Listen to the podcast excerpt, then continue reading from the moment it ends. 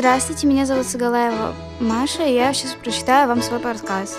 В 2005 году концертный хор отправился в Нижний Новгород на конкурс «Салют Победа», где стал лауреатом первой степени и получил ложку холмской росписи. В прошлом году город Нижний Новгород отметил 800 лет со дня основания Юрием Всеволодовичем, который является внуком князя Юрия Долгорукова и правнуком киевского князя Владимира Мономаха. Хохлома – старый русский народный промысел, появившийся в 17 веке в селе Хохлома. Роспись выглядит ярко, несмотря на темный фон. Представляет собой декоративную роспись деревянной посуды и мебели, выполненную красными, зелеными и золотистыми тонами по черному фону. После распада СССР хохломская роспись пережила трудные времена, сокращение числа мастеров.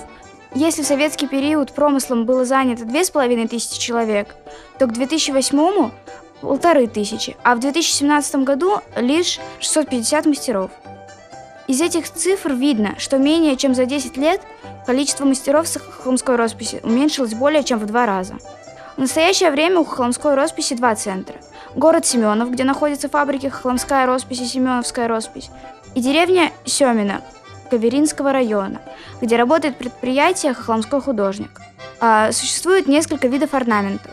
Пряник обычно внутри чашки или блюда, геометрическая фигура, квадрат или ромб, украшенная травкой, ягодами, цветами. Травка – узор из крупных и мелких травинок. Кудрина – листья и цветы в виде золотых завитков на красном или черном фоне.